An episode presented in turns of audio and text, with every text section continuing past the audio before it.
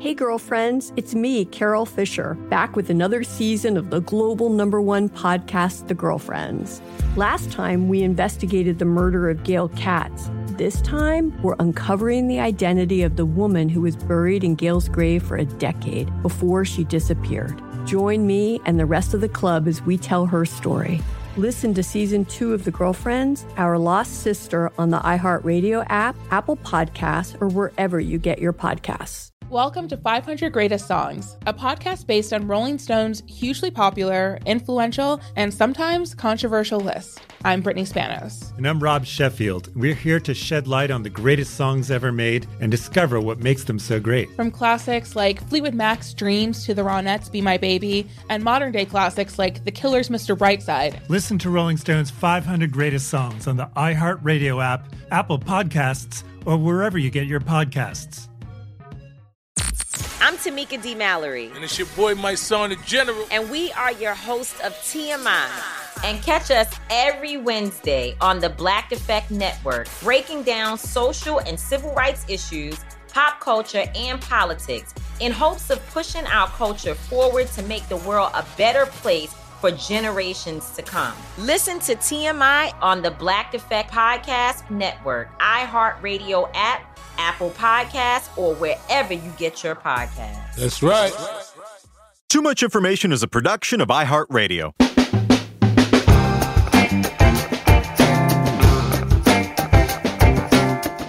Hello, everyone, and welcome to Too Much Information, the show that brings you the secret histories and little known fascinating facts and figures behind your favorite movies, music, TV shows, and more.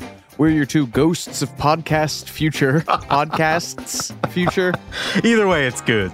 Yeah. I'm Alex Heigl. And I'm Jordan Runtagh. And Jordan, today we're kicking off the holiday season with a relatively, I say relatively, but yes, we're old, relatively recent entry into the canon, the holiday canon, that is. The movie that taught us late period Michael Caine could still summon some of his Get Carter era menace, even while he was surrounded by felt frogs.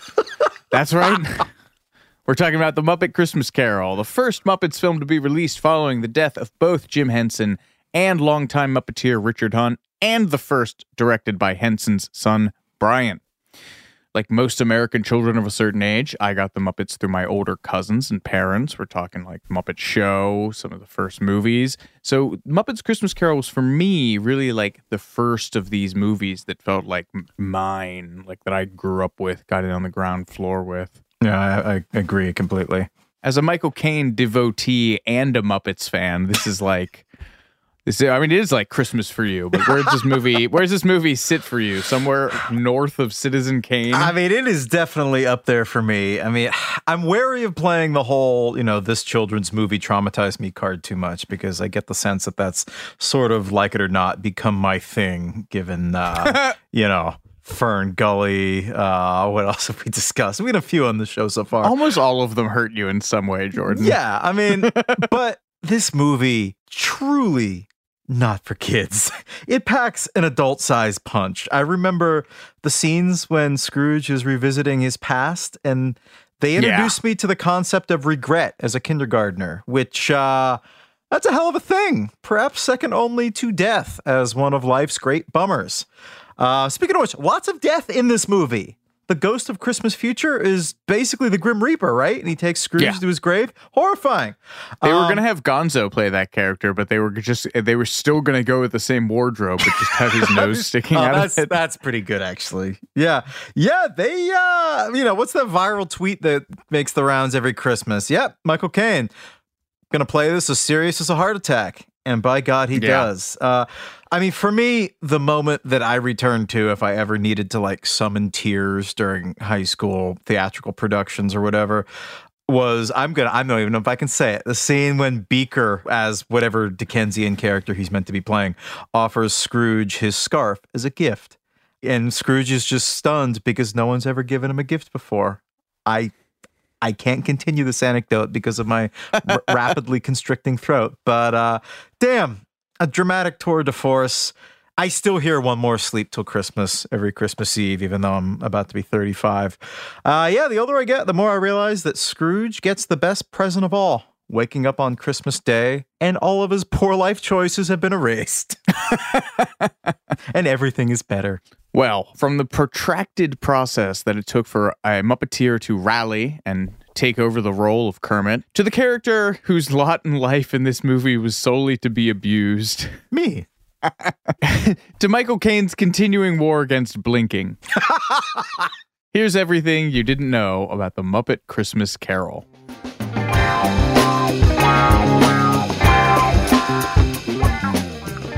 Jim Henson died at the age of 53 in New York from streptococcal toxic shock syndrome on May 16, 1990.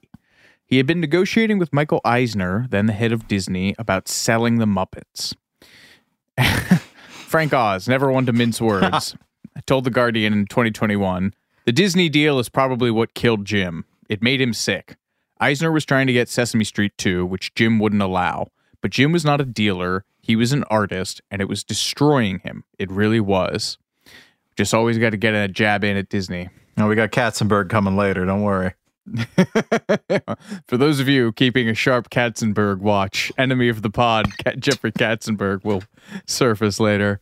Um, Brian Henson told Uproxx in 2015 My father died while he was making the Muppet 3D movie attraction for Disney, and Frank Oz finished that movie for my dad after my dad passed away. Gonzo and Waldorf performer Dave Goelz told The Guardian in 2015 that Jim died very suddenly and we were just flattened by it. Brian called a meeting to see whether we wanted to continue without Jim, and every single one of us said it just feels like our life's work and we'd like to try and go ahead. That was about 5 p.m. on the day he died. How do we feel about that? Imagine imagine your work calling that level of, of meeting. Good lord. Anyway, But I mean, I, I would pray to ha- have done work that people felt was so important that it needed to be continued after I was gone. Yes. So it, it goes both ways. Henson's son Brian told The Guardian Jim had done three Muppet movies, and I didn't want too much of a direct comparison between me and my dad. So I thought, let's do something different. Our agent, Bill Haber, said to me, Christmas Carol is the greatest story of all time. You should do that. While I was thinking about it, he called me back and said, I've sold it to the ABC TV channel. was, Jim Henson's body even cold yet when they were making this deal? God. Ah, they moved fast, man. Brian continued to Uproxx. It was terrifying at the time, and it was a lot of pressure to take over. Just to be running the company was already a big pressure for me, and I'll be honest, I did not want to direct The Muppet Christmas Carol. I had approached a couple of other directors who were favorites of mine and favorites of my father's, and they both said, no, you should do it. At the time, I was really quite terrified of it. I also felt like I have a lot I need to already be doing trying to run the company honestly, it was like I had to direct it because that was just what everybody was saying. Everybody was saying, no, Brian, you direct it. You direct it. I had not directed a feature. And I'm mourning the loss of my father. I feel like it's a crucial thing that he should have had in there too. Several leads in there were buried. Yes. My father just died, and I have never directed a movie before. He said I had directed television and second units on features, but it was definitely a big step for me. It was scary, and I didn't want to screw it up. He acquitted himself very well, though. Uh, Goelz told The Guardian Michael Caine got halfway through the film before he found out it was Brian's first time directing. He couldn't believe it. Yeah, I mean, Brian Henson has kind of become, I don't know, for any music fans, like the, the Giles Martin of the Muppets, kind of the custodian of his father's legacy, overseeing like what Giles Martin does for the Beatles. His father was George Martin, the Beatles producer. I know he has his detractors and he has his fans, but he's done a hell of a lot to keep the Muppets um, going in the wake of his father's death. This is the first Muppet movie with a human in the starring role, and initially they didn't have Gonzo in as Charles Dickens, the writer of The Christmas Carol. In fact, they were also just aiming for a completely different tone to, to begin with. Um, in these early development stages, Henson said, The Muppets are famous for questioning the status quo and anti establishment irreverence, so we took that and pointed it at Charles Dickens. the Muppets aren't the weather underground. we were going to do a parody. And to that end, uh, they were going to have a Muppet version of Charles Dickens doing the narration, and they were going to fill in all the stories' roles with the Muppets. so, like, they were going to have a custom made Muppet being the Charles Dickens character, you mean? And they were going to have Miss Piggy in as the ghost of Christmas present. Uh, with Gonzo set to play the Ghost of Christmas Future, and uh, either Robin, uh, Kermit's nephew, or Scooter as the Ghost of Christmas Past. Oh yeah, didn't the actor playing Scooter die? And they decided to write him out just sort of like in tribute, and that was why there's no Scooter in this movie. You are correct about that, Jordan. Scooter is uh, was puppeteered by muppeteered by uh, Richard Hunt, who died in I think he just died in '92. He's one of the people that the film is dedicated to. So no Scooter. But what happened was that the screenwriter, guy by the name of Jerry Juhl, was so in love with the book. Brian said his feeling was, look, the Dickens dialogue is absolutely fantastic, as we all know from all the movies and stage shows. But the Dickens prose, when Dickens describes a scene or describes a character, it's so so good. He said, I want to put in a character that is Charles Dickens. And then we thought, who's the least likely in order to make it funny? Gonzo was basically the least likely choice to play Charles Dickens. But pretty much everything that Gonzo says is straight out of the book. Probably 95% of his dialogue is Dickens prose, and maybe 5% are little asides and quips that we threw in there. This makes The Muppet Christmas Carol one of if not the most faithful adaptation of the uh, of the original book. And they even found ways to sneak in nods to some of Dickens' more uh, weird turns of phrase in there. There's a, a, a, a he's describing Ebenezer's sense of of a room as a sense of darkness, and the the line is like bad lobster in a dark cellar, and so you can as the camera pans across London, you can see in the background a lobster hanging out of a basement window. So that is an incredibly deep cut reference that they threw into the the original prose. so yet another good line. Darkness was cheap, and Scrooge liked it. Most Yeah, of my I- I Dickens always quotes I know from the Muppets Yeah. Christmas Carol. As we put Gonzo in as the narrator, as it started coming together, we were thinking, you know what? This really becomes an opportunity for a great actor to do their Ebenezer Scrooge, Henson told Uproxx. Among the actors considered for the lead role were David Warner, Ron Moody, aka Fagin from the 1968 Oliver, and David Hemmings. From Blow Up.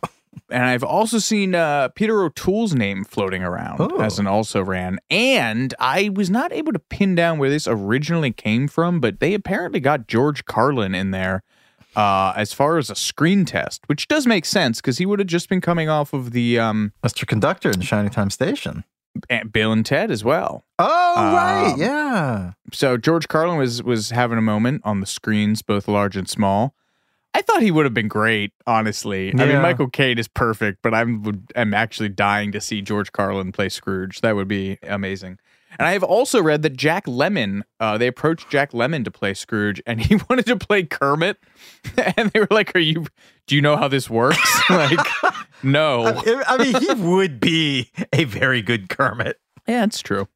Uh, but Henson said that they only ever got as far as making an offer to Michael Caine, who was apparently motivated to do this by the fact that he hadn't yet done a movie his then seven year old daughter could see him in. Is sad. Also, kind of nuts that he had a seven year old granddaughter. Oh. Granddaughter? Did I? Eh, I don't know. He could have had a seven year old daughter. Yeah, I mean, hang on. It's going to be such a bummer you- when he goes, man. Eh, you're gonna cry. Yeah. I know. Can't think what I've actually seen him in beyond Get Carter. Italian job? Oh yeah. Alfie? You're only supposed to blow the bloody doors off. Yeah, we got to work that in here. Um, yes, that's what he says. My daughter, who is the mother of my grandchildren, was then seven, and she had never made, seen me in a movie. My Okay, daughter, yes. who's the mother of my grand. It's usually how it works, Michael. Yeah, he's. I mean, this was a recent interview. He's probably, you know. okay. mm, But yeah, I think I also read that he was kind of pissed that he missed out on appearing on the original Muppet Show, which had filmed in England back in the mid 70s, but he was living in the US as a tax exile at the time. And like all of his British friends, like Peter Sellers, all were on the Muppet Show and said it was a blast and he was bummed he missed out. Yeah, and uh, in the very first meeting, this is the m- the most oft told part of of him being in this movie.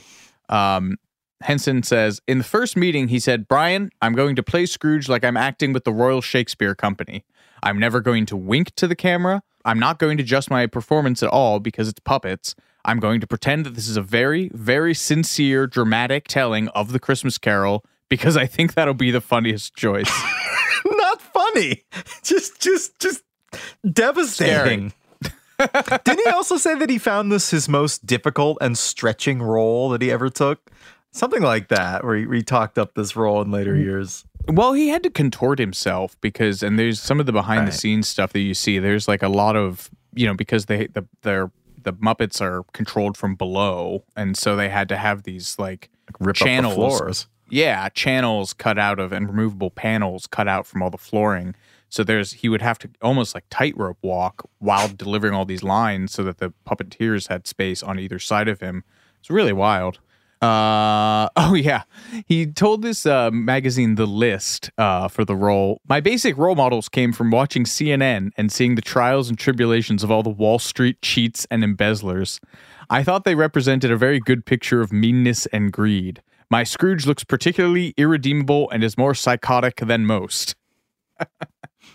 uh, he also continued his uh, habit of avoiding blinking in close-ups, as we've covered before.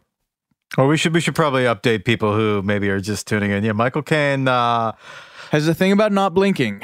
Supposedly, it came from a book that he had called "Teach Yourself Film Acting," and it was just a- adorable. and, and there were a number of bullet. Yeah, it's like Daniel uh, Larusso learning karate out of a book. Uh, there was a tip in there that said "Never blink." it weakens you. And he sent he said he spent the next eight years training himself not to do that. Uh, he told the mirror at one point for the next eight years i walked around trying not to blink. People around me my mother and everybody thought i had gone nuts. They thought i was a psychopath. I used to frighten the life out of people. So he i guess he and you can I, I guess he still does it in the batman stuff? I don't know. He he he cries a lot in the new batmans when he's Yeah. alfred so Maybe it's softened. But yeah, you yeah, you you have a favorite early internet video that just loops him saying "Don't blink," right? Is that Oh, eBaum's yeah, I mean- World or something? Either that or you're the man now, dog. Yeah, there was this uh, basically how to act for dummies video tutorial that Michael Caine made in the 80s that's out there on YouTube. And it's it is just tremendous. Watch it. It's so incredible just to watch this, you know, world-class actor talking about just these like like how to hit a mark and all these like really kind of simple things about how to act camera. And yeah, he talks uh, at length about uh, about about the concept of not blinking, basically, which not really much of a concept, but God love him. He very much enjoyed the experience. I mean, he told GQ, and this was this is many years after the fact. This interview he says, he enjoyed the experience of making the Muppets Christmas Carol, not of not blinking. "Yes, yes, Although he might have enjoyed that too. Yeah. Uh, he said acting with Kermit was just like talking to a real actor, and the guy is just down below, buried in the floor. Again, I love it. He's like, I just imagine he's explaining this to the interviewer as if he thinks the interviewer has no idea how Muppets work. to let you in on a piece of movie making magic. There's a man below Kermit controlling him. Anyway, he said it's very funny when you see the puppeteers rehearsing because they're in the corner and they haven't got the dolls on their arms and they're just talking to each other with their hands. Uh, one of the best things about puppeteers compared to actors is that they're they're much nicer, gentler, kinder people. They're really the loveliest of people. I'd never worked with a cast where every single person was lovely. You always get a couple of actors who think too much of themselves, but these were all kind, gentle, loving people, and I had the best time. I wish And one of us could do a Michael Caine impression because I'm reading all of this as you say it in his head, in his voice. Yeah. Can you? Ah, maybe. I'm not I haven't been drinking, so no. uh there's one last connection with me and the Muppets, he said. I come from South London where Charlie Chaplin, whom I knew, is from, and the Muppets now have the Charlie Chaplin studio. Oh yeah, they've got a little statue of Kermit out front, dressed as the tramp. Real full circle moment. Which is also it used to be the A and M studios where the Carpenters recorded a lot of their early songs, many of which were written by Paul Williams, who we'll talk about later. He wrote the music for this movie. Layers on layers. We're going to take a quick break, but we'll be right back with more Too Much Information in just a moment. Today I'm going to give you some straightforward advice on how to deal with naughty kids. How about instead of timeouts, time ins? Time for you to start paying some bills. I'm JB Smoove, and that was a full episode of my new podcast, Straightforward, inspired by guaranteed straightforward pricing from AT&T Fiber. Get what you want without the complicated. AT&T Fiber, live like a gigillionaire. Available wherever you get your podcast. Limited availability in select areas. Visit AT&T.com slash hypergig for details. Hey, girlfriends, it's me, Carol Fisher. I'm so excited to tell you about the brand new series of The Girlfriends. In season one, we told you about the murder of Gail Katz at the hands of my ex boyfriend Bob. At one point, a woman's torso washed up on Staten Island and was misidentified as Gail. She spent nine years in Gail's grave, and then she just disappeared. It's almost like it's become this moral obligation to find her. And that's what we're going to do find this missing girlfriend and tell her story. With the help of some of your favorite girlfriends from season one, like my producer Anna. Oh my God. My friend Dr. Mindy Shapiro. Hi, it's Dr. Shapiro, and I'd like to speak with the deputy medical examiner. And of course, Gail's sister, Elaine Katz. Having no closure, it kills you. Join us as we try to solve a 35 year old cold case. It's not going to be easy, but it's going to be one hell of a ride. what? I can't believe this. Listen to season two of The Girlfriends, Our Lost Sister on the iHeartRadio app, Apple Podcasts, or wherever you get your podcasts. Welcome to 500 Greatest Songs, a podcast based on Rolling Stone's hugely popular, influential, and sometimes controversial list. I'm Brittany Spanos. And I'm Rob Sheffield. We're here to shed light on the greatest songs ever made and discover what makes them so great.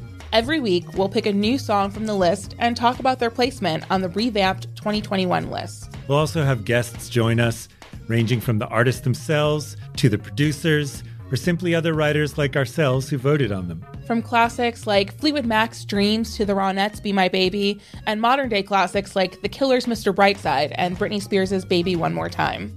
There's so many fascinating stories that have been forgotten, like Midnight Train to Georgia, starting with a phone call to Farrah Fawcett, or how the Yeah Yeah Yeahs inspired Kelly Clarkson's banger Since You've Been Gone and Beyonce's Hold Up. Listen to Rolling Stone's 500 Greatest Songs on the iHeartRadio app, Apple Podcasts, or wherever you get your podcasts.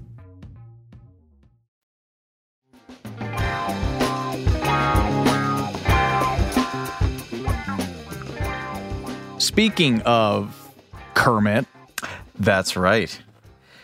Casting Ebenezer Scrooge was relatively easy compared to recasting Kermit in the wake of Jim Henson's death. Famously, Jim Henson had been the creator and the voice of Kermit, and he basically viewed Kermit as an extension of himself. So, casting, you know, you really had to kind of not only nail the voice, but really get the spirit of Jim there. I mean, these puppeteers really treat these characters as I don't want to say as people because that's not quite right, but just as entities that are very deserving of respect. Uh, and the role of Kermit went to Atlanta native Steve Whitmire. Who got into puppetry as a little boy, age 10, writing to Jim Henson, who wrote him back, which I love. And the mm-hmm. two shared a birthday, which is also very cute. And he asked Jim Henson if he had any books on puppetry. And they got into a, a, a, a minor pen pal correspondence. And after graduating high school, Steve Whitmire eventually got a job working on The Muppet Show in 1978. And he went on to perform in basically every major Jim Henson Company project, including non Muppet projects like The Dark Crystal, Labyrinth, and the TV show Dinosaurs. And I actually interviewed him for the Labyrinth episode of my David Bowie podcast uh, about a year and a half ago. And yeah, he told me all about the kind of crazy way that he came to find himself being Kermit for, I think, about 20 years, 19 years, something like that, a long time. And he said that he was at a um, a memorial for Jim Henson, and literally at this memorial, people were coming up to him asking him if he wanted to be the voice of Kermit. I don't even think they ever phrased it as "be the voice of Kermit." I think it was "be Kermit." I don't think they yeah. would ever be as so you know blasé as just say, "Oh, you know, do Kermit's voice." Uh, and he said, "I was shocked and almost kind of offended by people saying that because it had never crossed my mind in the least." And then he said that the subject was raised again a short time later when they were all in Disney World doing a uh, tribute special to Jim Henson and all the, you know, inner circle of the Henson crew went down for that. And he said, while I was there, one night I went over and we met with Jane Henson, who's Jim Henson's widow, Brian and Frank, Jim Henson's kids, and Brian Henson mentioned me doing the voice of Kermit. I was just overwhelmed by the request. It was a huge honor. And it also just scared the daylights out of me, the thought of trying it. And Heather Henson, Jim's daughter, arranged for Kermit to be sent to me in Atlanta so that I could fiddle around with it for a bit. I remember him telling this to me. He said, I remember taking the puppet out of the box, and the puppet smelled like Jim. I'd put Kermit on before while fooling around in the shop, but I'd never performed him. So I put him on, and I was standing in front of a mirror, and I held him up, and I sort of had him turn to me.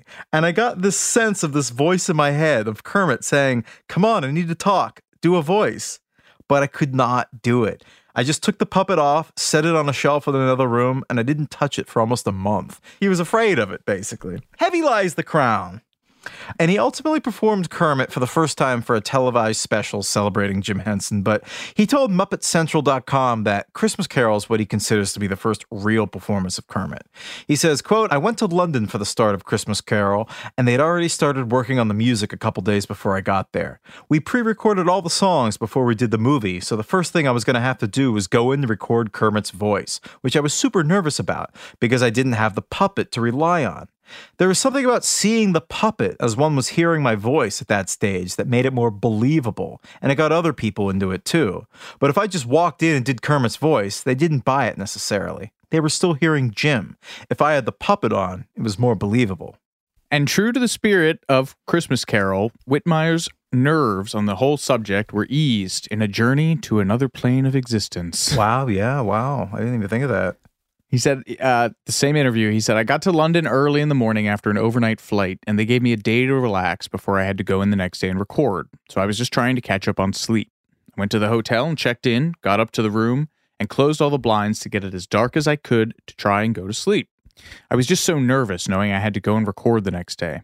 I laid down and I was drifting off to sleep. I was thinking that this was the kind of thing that if this were a new character that Jim assigned me to do and I was feeling this nervous about it, I would go to him and say, Jim, I'm really nervous about this. I need some kind of direction on it, some help. So I was thinking those kinds of thoughts, and I drifted off to sleep. I had this dream that I was in the lobby of a hotel, and outside the windows, everything was white. There was nothing outside these glass windows, and it was kind of a dark, dimly lit hotel lobby. I walk into this lobby and look over, and there were lots of people around, you know, hustle and bustle. And Jim's at the desk. I go over to the desk and I say, Oh, God, it is great to see you. And he said, Yeah, thanks. And he was kind of distracted. I said, Listen, I have to tell you, I'm really nervous about doing Kermit tomorrow. I've got to do his voice for the first time, really, and I'm real nervous. He stopped, and there was a thoughtful gesture Jim would do where he would take both of his index fingers and put them under his chin. And he did that and thought, and he said, It will pass, which is exactly what Jim would have said. Then he turned and he said, I've really got to run and he took off out the door. I woke up and I felt great. I remembered this dream and I went in the next day. I did the work and it was smooth. It worked fine and I felt great. Oh, I love that. Jim Jim Henson's Jim Henson's charity of spirit transcended death. Sounds about right. I mean, you could say that's transcended death for the last 30 years. Oh, oh I know. I know. Now, Steve Whitmire, in addition to taking over the mantle of Kermit, also voiced Rizzo the Rat, who I think he created. Uh, yeah. And Rizzo in The Muppets Christmas Carol becomes the Gonzo as Dickens foil throughout the film, uh, which is something that was screenwriter Jerry Juhl's idea. And he's talking to the Muppet Zine. The Gonzo and Rizzo team was one of the best things to come out of The Muppets Christmas Carol. As soon as I put them together, they started acting like they were brothers, like they'd never been apart. I can't imagine why it took us so long to see this. You've seen a lot of them recently, probably because all the writers have been so excited to have a new comedy team to work with. And for example, when Gonzo tells Rizzo that he's such an idiot for climbing over a gate instead of walking through it, that was apparently a verbatim reference to a ribbing that Gonzo puppeteer Dave Goelz delivered to Rizzo's voice and operator Steve Whitmire. So, I mean, it's basically the two puppeteers razzing on each other in real life. They just wrote that oh. into the script apparently constantly like it was a repeating thing. He would just keep being like you are such an idiot. I love that scene. That scene has made me laugh uproariously as a child when he goes god save my little broken body. Ah perfect. Uh speaking of suffering Brian Henson said in the commentary track to the film, right through this movie, Jerry Juhl had such wonderful ideas for different ways to make Rizzo suffer. and then we all threw in more ideas. So, right through the movie, Rizzo's suffering all the time, and it just made us laugh. but speaking of suffering, yes. Whitmire's new role meant that he had to abandon one of his previous Muppets, Bean Bunny, who quickly found his new lot in life, which was also to suffer. Uh, this is a funny uh, bit of Muppets apocrypha. This character had originally created in a one-off short inspired by Henson's daughter seeing some rabbits, I guess Heather, on a, a walk, and she was like, Dad, put some, we got to do something. He was like, I'll do something with rabbits. So that's where Bean Bunny comes from. And then when they had the Jim Henson hour, they ported the character over What was to that? I don't know that. The Jim Was that Henson like a- hour? It was that like a post Muppet Show TV Yeah. show? I imagine short lived. Yes. Um they only aired 9 episodes and canceled it, but yes. The Muppets always hated cuteness, Frank Oz told said in 2012. As a matter of fact, Jim built a character called Bean Bunny so the audience could think he's cute and take the onus off the others. And in fact, when Kermit introduces him on the Jim Henson Hour, he says, "We hired Bean to be cute so the rest of us don't have to bother." I love how grouchy and like cynical and over it all these, you know, ostensibly children's characters are. Yeah. Unfortunately, that show struggled with its ratings, and one of the last episodes that aired confronted this problem head on. And uh, they, they made the discovery that ratings were at their highest whenever the show featured sex, violence, or Bean Bunny, or a combination of the three. And so that cutesy character began getting shoehorned into as many sketches going forward as possible. And uh, obviously, it didn't take. The show was canceled. And once Whitmire took over Kermit, Bean Bunny fulfilled the role of whipping boy in all Muppets productions, essentially. Brian Henson said in the Christmas Carol DVD commentary track the idea was that he was so cute and sweet and sappy that we would never do that in the Muppets. And he was so obnoxiously sweet that everybody didn't like him. Inside the Muppet Company, we love to hate Bean Bunny. And that is why in the film, he is constantly living in Dickensian squalor or ah. being physically abused. I we see the Muppets Christmas Carol was how I first met Bean Bunny, and I had no idea. It's much sadder when you pol- don't know the backstory. No, at all. and I just remember that like Scrooge tosses him off his doorstep, and then after I think it's one more sleep till Christmas, the camera pans off of Kermit, He's sh- and he's, he's shivering. shivering. under like a newspaper or something in like a snowbank. It's the sa- one of the saddest things I can conjure up. It's, it's But does it make you feel better knowing that they hated him? no, it doesn't. It somehow makes it worse. Uh, Muppet movie magic. Just a quick rundown of some of the. yes, that's that was my segue to, from that. Uh, here's a quick rundown of some of the special effects behind the scenes stuff that went into the movie. Pulled it from a variety of sources, including the uh, DVD commentary Brian Henson does, which he does alongside Rizzo and Gonzo, and Kermit and Miss Piggy. It's medium funny. Um, the London rooftops in the opening credits are all models, uh, obviously, they, but they stood three feet tall. They were built at Shepperton in London. And uh, Henson explained to Uproxx the first shot is actually pretty extraordinary and took an enormous amount of work. The models were only about three foot tall, and the camera is moving back through the buildings, and it's actually moving at a very, very slow speed, which is why you can see in the sky, if you look closely, little jumps because it's smoke creating these clouds, and the smoke level never really stays the same. So the camera was rolling very slowly, maybe one or two frames a second, so it gave time for the crew to push the buildings in front of the camera. So there were 30 people pushing around these three foot building models to get them into place just before the camera uh, reached them to get them into the shot. That same model is also in the It Feels Like Christmas song with the Ghost of Christmas Present singing. That ends with a rising crane shot out of the set, and you can see the little short buildings in the background. It kind of throws off the sense of scale of it. And Henson was like, "Yeah, he, I, I, I knew that was going to be a problem, but we wanted to get that crane shot in there, and I didn't think people would notice." Movie magic. And Muppet Magic. We touched on this earlier, but shooting Muppets alongside humans is always a challenge because, as you said, Muppets are operated from below, so floors had to be removed and replaced as Muppets positioning dictated, and Michael Caine had to walk across narrow planks between the Muppets and their operators. Yeah, so what you think is like a full street scene or like a full floor scene is actually probably like a foot of plywood or a foot of the whatever they're using as a floor that he has to like shimmy across. it's incredible. It, yeah, it really is. I mean, and that's, I mean, it's incredible for the actors, but for the puppeteers, it's even more amazing just to see Yeah. like how they operate. I mean, most Muppets you'll notice are left handed because most puppeteers are right handed and they have their right hand as the mouth in most cases. I think stuff like Big Bird and whatever is a, is a bit different, but they'll operate the mouth and then they use their left hand to operate their left arm with a dowel. So you'll notice their right arm is just kind of like hanging loose unless they have a second puppeteer to help operate it, which is usually rare for the smaller Muppets like Kermit. Dude, the dark crystal ones that they put them in Oh, are like man. medieval torture devices. Yeah. They have to like, oh my god, just go look, Google some of the behind the scenes of that, or how they had to like trudge through these, you know, Or Labyrinth. Honda. Yeah, yeah, nuts. And being that they're puppets, ordinary actions like blowing out a candle are hard because there's no breath coming from their mouth. So for the scene where Kermit blows out a candle, they had to time the firing of an air gun at the flame to the moment that Kermit puckers his lips to make the blowing motion. I love that. And similarly, Henson said that the most difficult shot in the entire film was the close up of Kermit locking the door at Scrooge's office.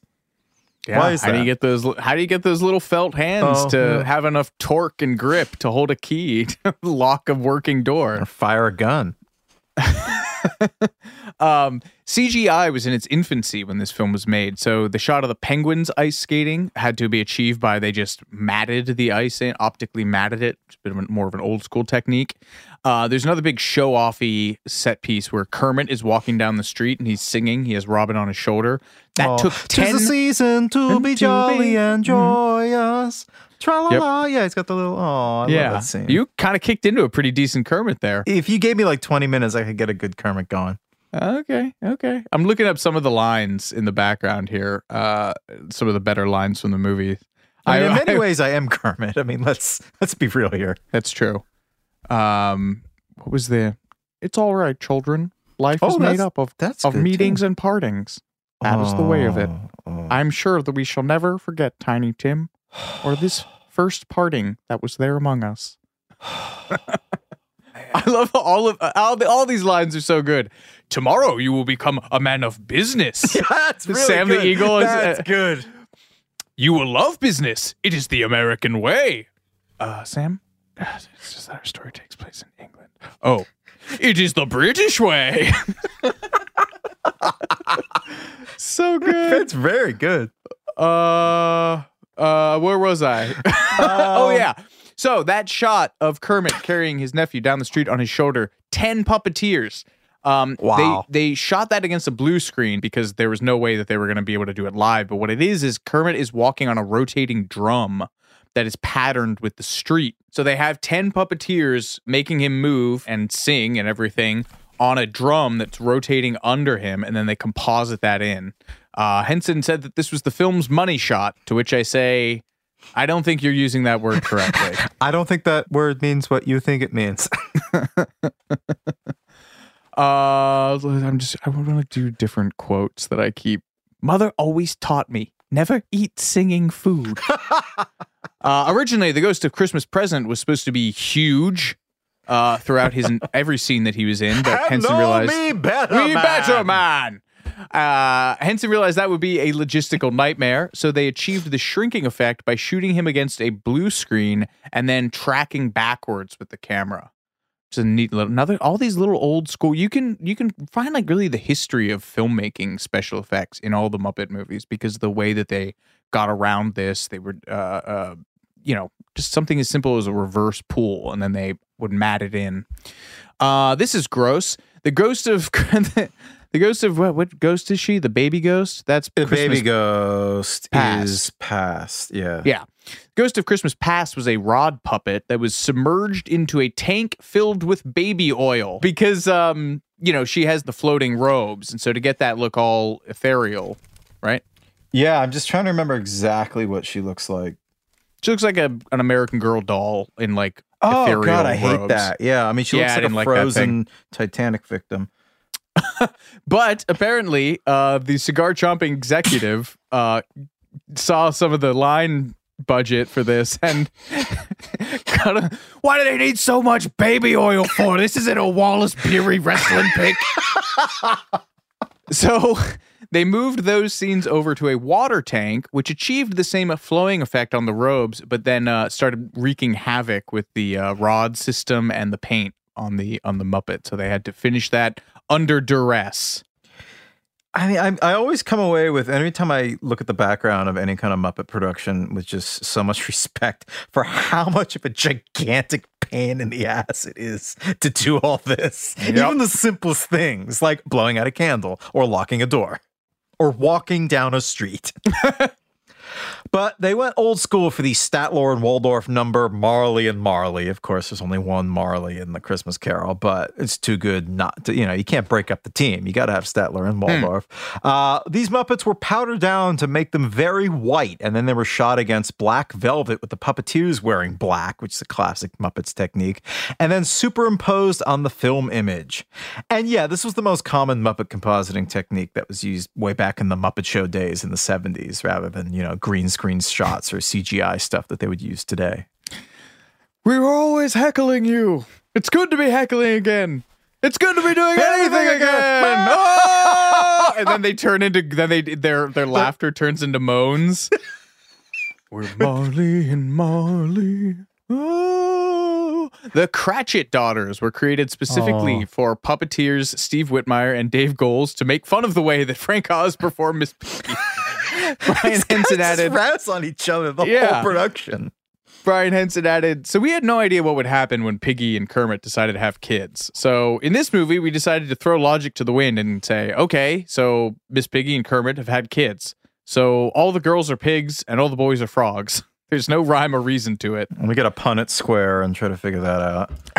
I I want to see the rejected draft for that, where it's some kind of Cronenbergian, uh, like like John Carpenter's The Thing. Like they got Rob Bottin to come in and do really elaborate like latex prosthetics work of like a horrible half pig, half frog thing, and they were like, "Yeah, no, Only marginally more traumatizing than some of the other things in this movie. I just want to add that the role of Clara, who's Scrooge's nephew Fred's wife, is played by Robin Weaver, who is famous to any Britcom fans out there as Simon's mom on The Inbetweeners, one of my favorite British comedies. huh." You really got to watch that. I really think you'd love that. Mm. And in the scene at the end of the movie, you can see a shop called Mickle White's, which of course is a tribute to Michael Caine's birth name, Morris Joseph Micklewhite Jr., which is arguably as strong as his screen name, Michael Caine, I'd say. Uh, in this movie's first scene, there's also a shop sign that reads Duncan and Kenworthy. Producer Duncan Kenworthy was one of the creators of Jim Henson's Fraggle Rocks. No, Jim Henson's Fraggle songs. And there's yet another street sign that reads Statler and Waldorf's, but it's obscured in a key shot. But, you know, we all know what that comes from. I forgot about the scene where, where he uses Rizzo to wipe the window, and, and Rizzo just goes, "Thank you for making me a part of this." Uh, And the song One More Sleep Till Christmas ends with Kermit staring at the sky as a shooting star streaks by. And in the DVD audio commentary, Brian Henson said that this was a nod to the Muppet movie where a shooting star flies over Kermit. And in the years since, it's become kind of a, a recurring tribute to uh, to Jim Henson, Kermit watching a shooting star pass overhead. Which is sweet. Ugh. I know. gives you give you a lot of feelings. It does, yeah. As you meditate on that, we'll be right back with more too much information after these messages. Today, I'm going to give you some straightforward advice on how to deal with naughty kids. How about instead of timeouts, time ins? Time for you to start paying some bills. I'm JB Smoove, and that was a full episode of my new podcast, Straightforward, inspired by guaranteed straightforward pricing from AT&T Fiber. Get what you want without the complicated. AT&T Fiber, live like a gigillionaire. Available wherever you get your podcast. Limited availability in select areas. Visit AT&T.com slash hypergig for details. Hey, girlfriends, it's me, Carol Fisher. I'm so excited to tell you about the brand new series of The Girlfriends. In season one, we told you about the murder of Gail Katz at the hands of my ex boyfriend Bob. At one point, a woman's torso washed up on Staten Island and was misidentified as Gail. She spent nine years in Gail's grave, and then she just disappeared. It's almost like it's become this moral obligation to find her. And that's what we're going to do find this missing girlfriend and tell her story. With the help of some of your favorite girlfriends from season one, like my producer Anna. Oh my God. My friend Dr. Mindy Shapiro. Hi, it's Dr. Shapiro, and I'd like to speak with the deputy medical examiner. And of course, Gail's sister, Elaine Katz. Having no closure, it kills you. Join us as we try to solve a 35 year old cold case. It's not going to be easy, but it's going to be one hell of a ride. what? I can't believe this. Listen to season two of The Girlfriends, Our Lost Sister on the iHeartRadio app, Apple Podcasts, or wherever you get your podcasts. Welcome to 500 Greatest Songs, a podcast based on Rolling Stone's hugely popular, influential, and sometimes controversial list. I'm Brittany Spanos. And I'm Rob Sheffield. We're here to shed light on the greatest songs ever made and discover what makes them so great.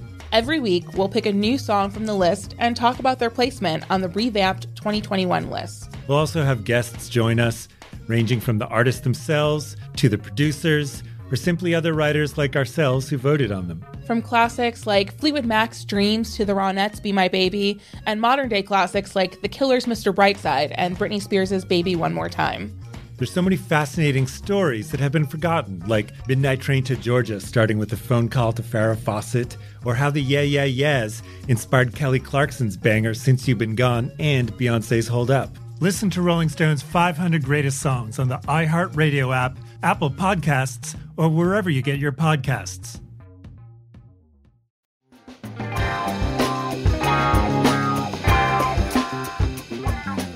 And now the eyes and ears of the world turns, as it so often does when we're in control of it, to Paul Williams. Yes. Ah, one of my favorite songwriters, Yeah. people, uh, Daft Punk guest vocalists. Oh yeah, I forgot about that. President, one of- one of my probably my favorite president of ASCAP.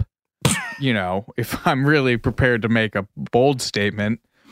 Uh, Paul Williams had written classics like Rainy Days and Mondays, and We've Only Just Begun for the Carpenters, an old fashioned love song for Three Dog Night, and Evergreen for Barbra Streisand from Stars Born, all by the time he guested on The Muppet Show in 1976. On that shoot, he fell in love with the Muppets world and also hit it off with Jim Henson, who asked Williams to write songs for his Christmas themed TV movie, Emmett Otter's Jug Band Christmas in 1977, and The Muppet Movie in 1979. Jordan, do you know anything about Emmett Otter's Jug Band Christmas? It sounds really familiar, but I no, no. Nope. I don't know shit uh, about it.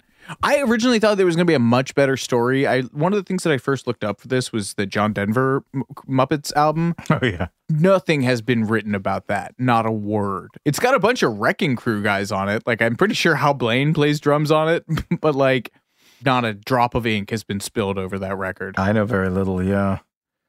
Uh, anyway, the Muppet movie has some of Williams' most indelible creations for the Muppets and elsewhere. Uh, moving right along, I hope that something better comes along. I'm going to go back there someday. And of course, Rainbow Connection, one of the greatest songs of all time, which earned Williams and co writer Kenny Ascher an Oscar nom. And uh, Williams was also nominated for an Oscar for uh, the film's score. But Williams lost the better part of the next decade to a combination of vodka and cocaine. Going, this is him talking to Vulture in 2017, from Johnny Carson's couch to peeking out the windows through the Venetian blinds looking for the tree police. It was hmm. a dark, dark period of my life. And talking to the LA Times in 1992, he said, I hit absolute physical bottom in 89. I wasn't crawling the streets and I wasn't poor, but I was spiritually bankrupt. And I got to the point where I was having full blown psychotic episodes from the combination of drugs and alcohol in my system. So I finally had to get down on my knees and ask for help. And at the age of 49, Paul Williams entered rehab and uh, emerged in March of 1990 basically as changed as Scrooge the day that he wakes up on Christmas, in a sense. He said, Once I was detoxed, once I had been chemically relieved of the substances, the cravings were gone. This is him talking to Vulture. I thought that was an absolute miracle because I could not, in fact, imagine going a day without the drugs. The relief I felt was huge in that I no longer woke up desperate to find what I needed, but the contentedness that I felt with the world around me was remarkable. All of a sudden, you have that feeling of being cared for. You have that feeling of belonging. And he also told the LA Times that he was dealing with a new problem now, unfortunately writer's block. I just couldn't write, couldn't do it for a couple of years. I was terrified. So when the Muppet Christmas Carol came along, it became especially important for me because it's the first song score that I've done sober. You find a lot of creative people who've, who've been to rehab, either going on stage or creating for the first time since they think they can't do it. They, they, Yeah. They're so used to relying on whatever that crutch was, whatever drugs or alcohol, or whatever it is, that, yeah, it's usually a big hurdle. Uh, he continued, When I got sober, the career I thought I had was pretty much gone. I just fell in love with recovery. I felt like that's all I wanted to do, and I didn't know if I was ever going to write music again. And then I was asked to write songs for the Muppet Christmas Carol. Every now and then, the universe will line up to do something at the right time in your life.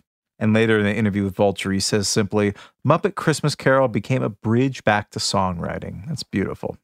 And the themes of the film wound up as the perfect way for Paul Williams to process his new life. He said, I was longing to live life in a totally new way, one day at a time, trusting that what I needed was within me to get things done. And I'm sitting down to write these songs, and I'm writing about Scrooge, a man who's learning to live life in a whole new way, who's having a spiritual awakening. So some of Williams' songs for the film, Scrooge's introduction song, Marley and Marley, One More Sleep Till Christmas, It Feels Like Christmas are among his best, bar none. And it was Michael Caine's uh, first ever time singing in a film. And so he turned in a song called Thankful Heart, which he said was a look inside his own heart after getting sober. I just love how much this film ended up meaning to Paul Williams' sobriety journey. It's Mm. really, it's really incredible. But you can't always escape your past. And when he started working with Caine, they were pre recording their songs at London CTS Studios a few months before production, which began in June 1992. Williams was there. He, he told Vulture, I walked up to Michael Caine and introduced myself. I said, Wonderful to meet you. I'm so excited to be working with you. He said, Are you out of your mind? We spent an entire weekend together in London. We were at the White Elephant gambling. Paul Williams did not remember. um, the music for the film, though, has famously had one glaring omission thanks to enemy of the pod, Jeffrey Katzenberg.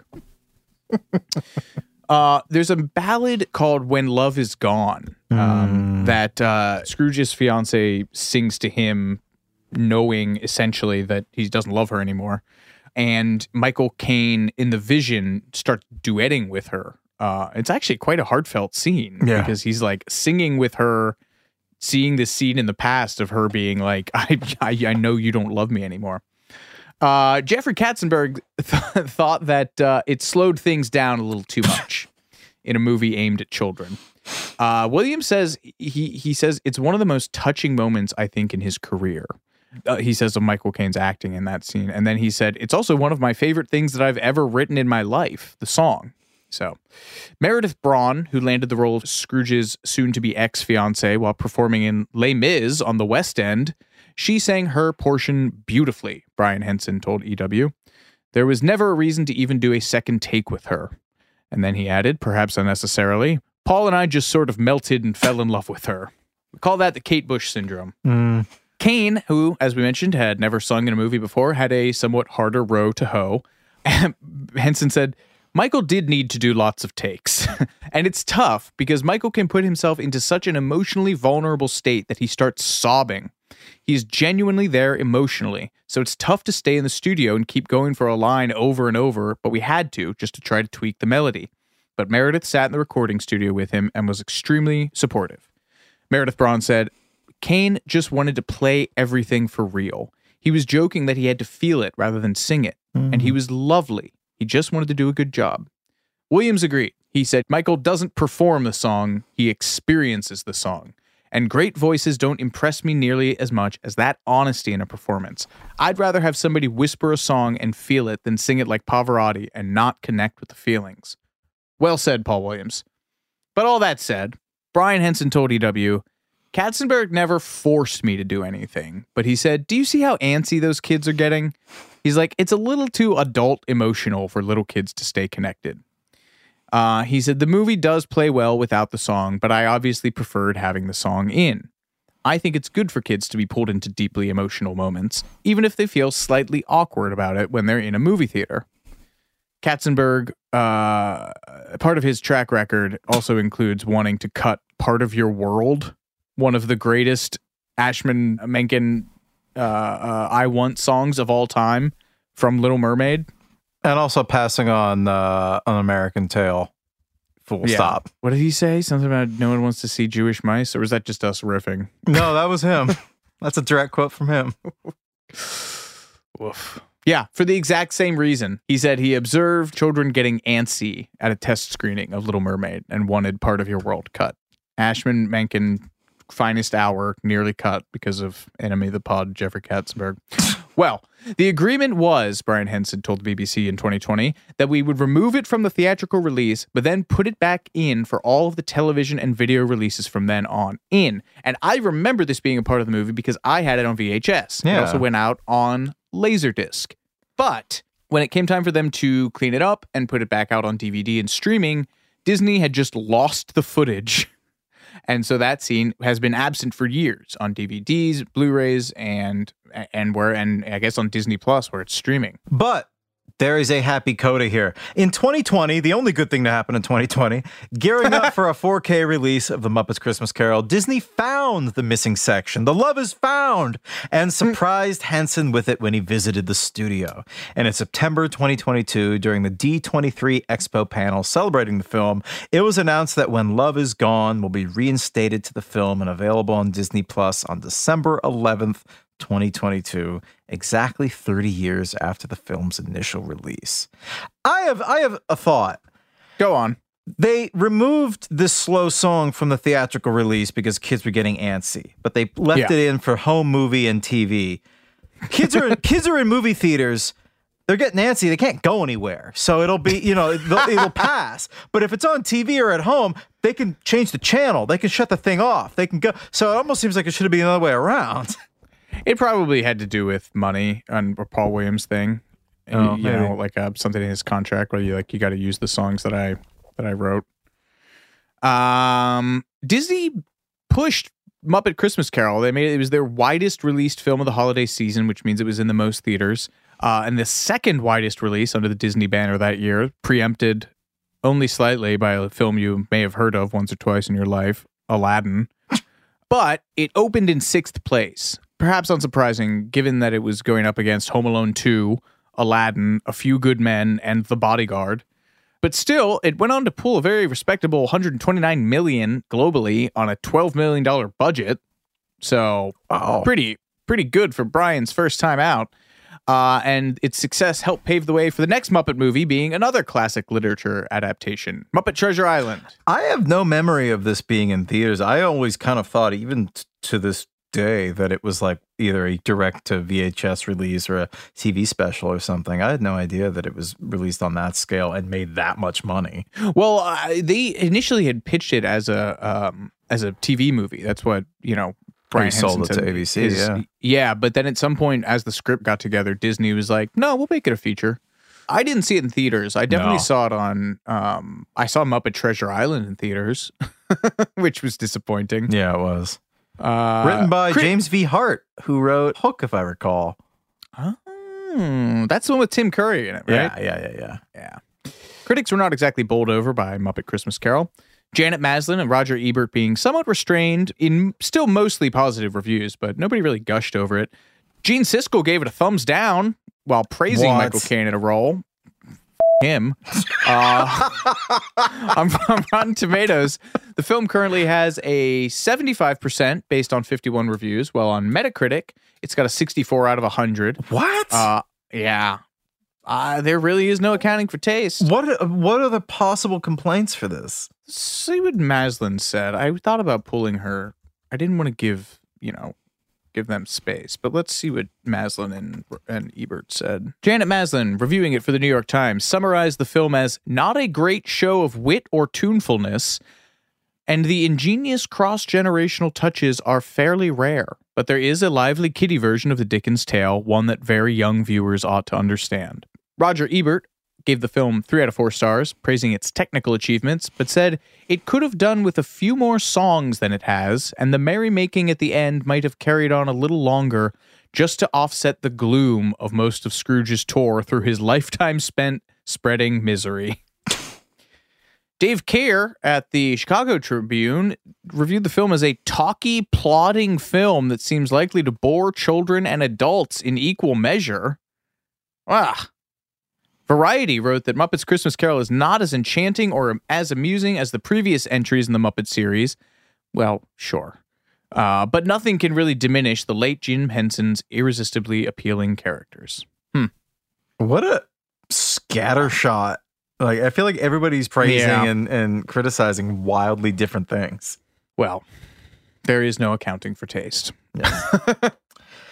Uh, here's Dave Goelz, who is responsible for Gonzo and Waldorf. He said, I've never been able to watch Christmas Carol dry eyed. This is him talking to The Guardian. The comedy deepens the emotion. Yeah, well said. It ambushes you. It remains my favorite film we've done by a good margin. And I want to leave the final words here to Brian Henson, uh, which just feels appropriate considering what he was going through uh, to midwife this wonderful film that we all love so much into being. This is to Uproxx.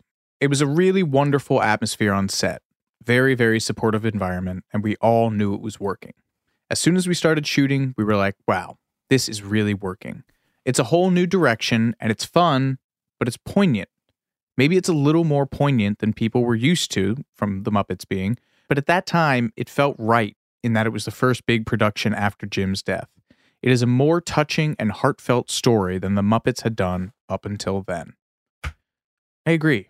I think that, yeah, I mean, just knowing what went into this movie and what everyone was reeling with, and you can look at this movie just as people overcoming a, tra- a tragedy and pulling Yeah. together to make a great piece of art. And uh, yeah, I have nothing but nice things to say about this movie. Yeah, it's the movie that introduced me to uh, the Muppets. Oh, really? I didn't. You should have led with that. Oh, Holy sh- well, I'm closing with it.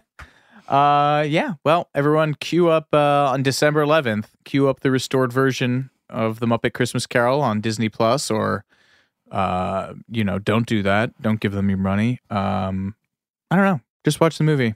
Feel the joy that you felt as a child. Thank you, folks, for listening. This has been too much information. I'm Alex Heigl. And I'm Jordan Runtagh. We'll catch you next time.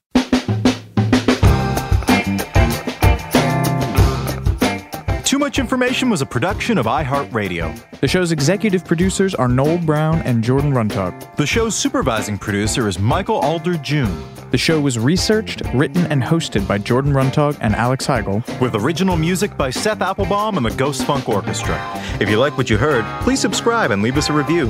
For more podcasts on iHeartRadio, visit the iHeartRadio app, Apple Podcasts, or wherever you listen to your favorite shows.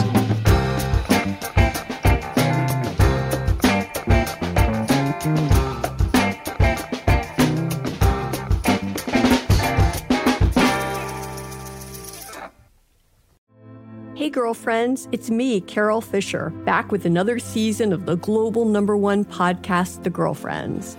Last time, we investigated the murder of Gail Katz. This time, we're uncovering the identity of the woman who was buried in Gail's grave for a decade before she disappeared. Join me and the rest of the club as we tell her story. Listen to season two of The Girlfriends, Our Lost Sister on the iHeartRadio app, Apple Podcasts, or wherever you get your podcasts. Welcome to 500 Greatest Songs, a podcast based on Rolling Stone's hugely popular, influential, and sometimes controversial list. I'm Brittany Spanos. And I'm Rob Sheffield. We're here to shed light on the greatest songs ever made and discover what makes them so great. From classics like Fleetwood Mac's Dreams to the Ronettes' Be My Baby, and modern day classics like The Killer's Mr. Brightside. Listen to Rolling Stone's 500 Greatest Songs on the iHeartRadio app, Apple Podcasts, or wherever you get your podcasts. The Black Effect presents Family Therapy, and I'm your host, Elliott Connie. Jay is the woman in this dynamic who is currently co parenting two young boys with her former partner, David. David, he is a leader. He just don't want to leave me. But how do you lead a woman? How do you lead in a relationship? Like, what's the blueprint? David, you just asked the most important question. Listen to Family Therapy on the Black Effect Podcast Network, iHeartRadio app, Apple Podcasts, or wherever you get your podcasts.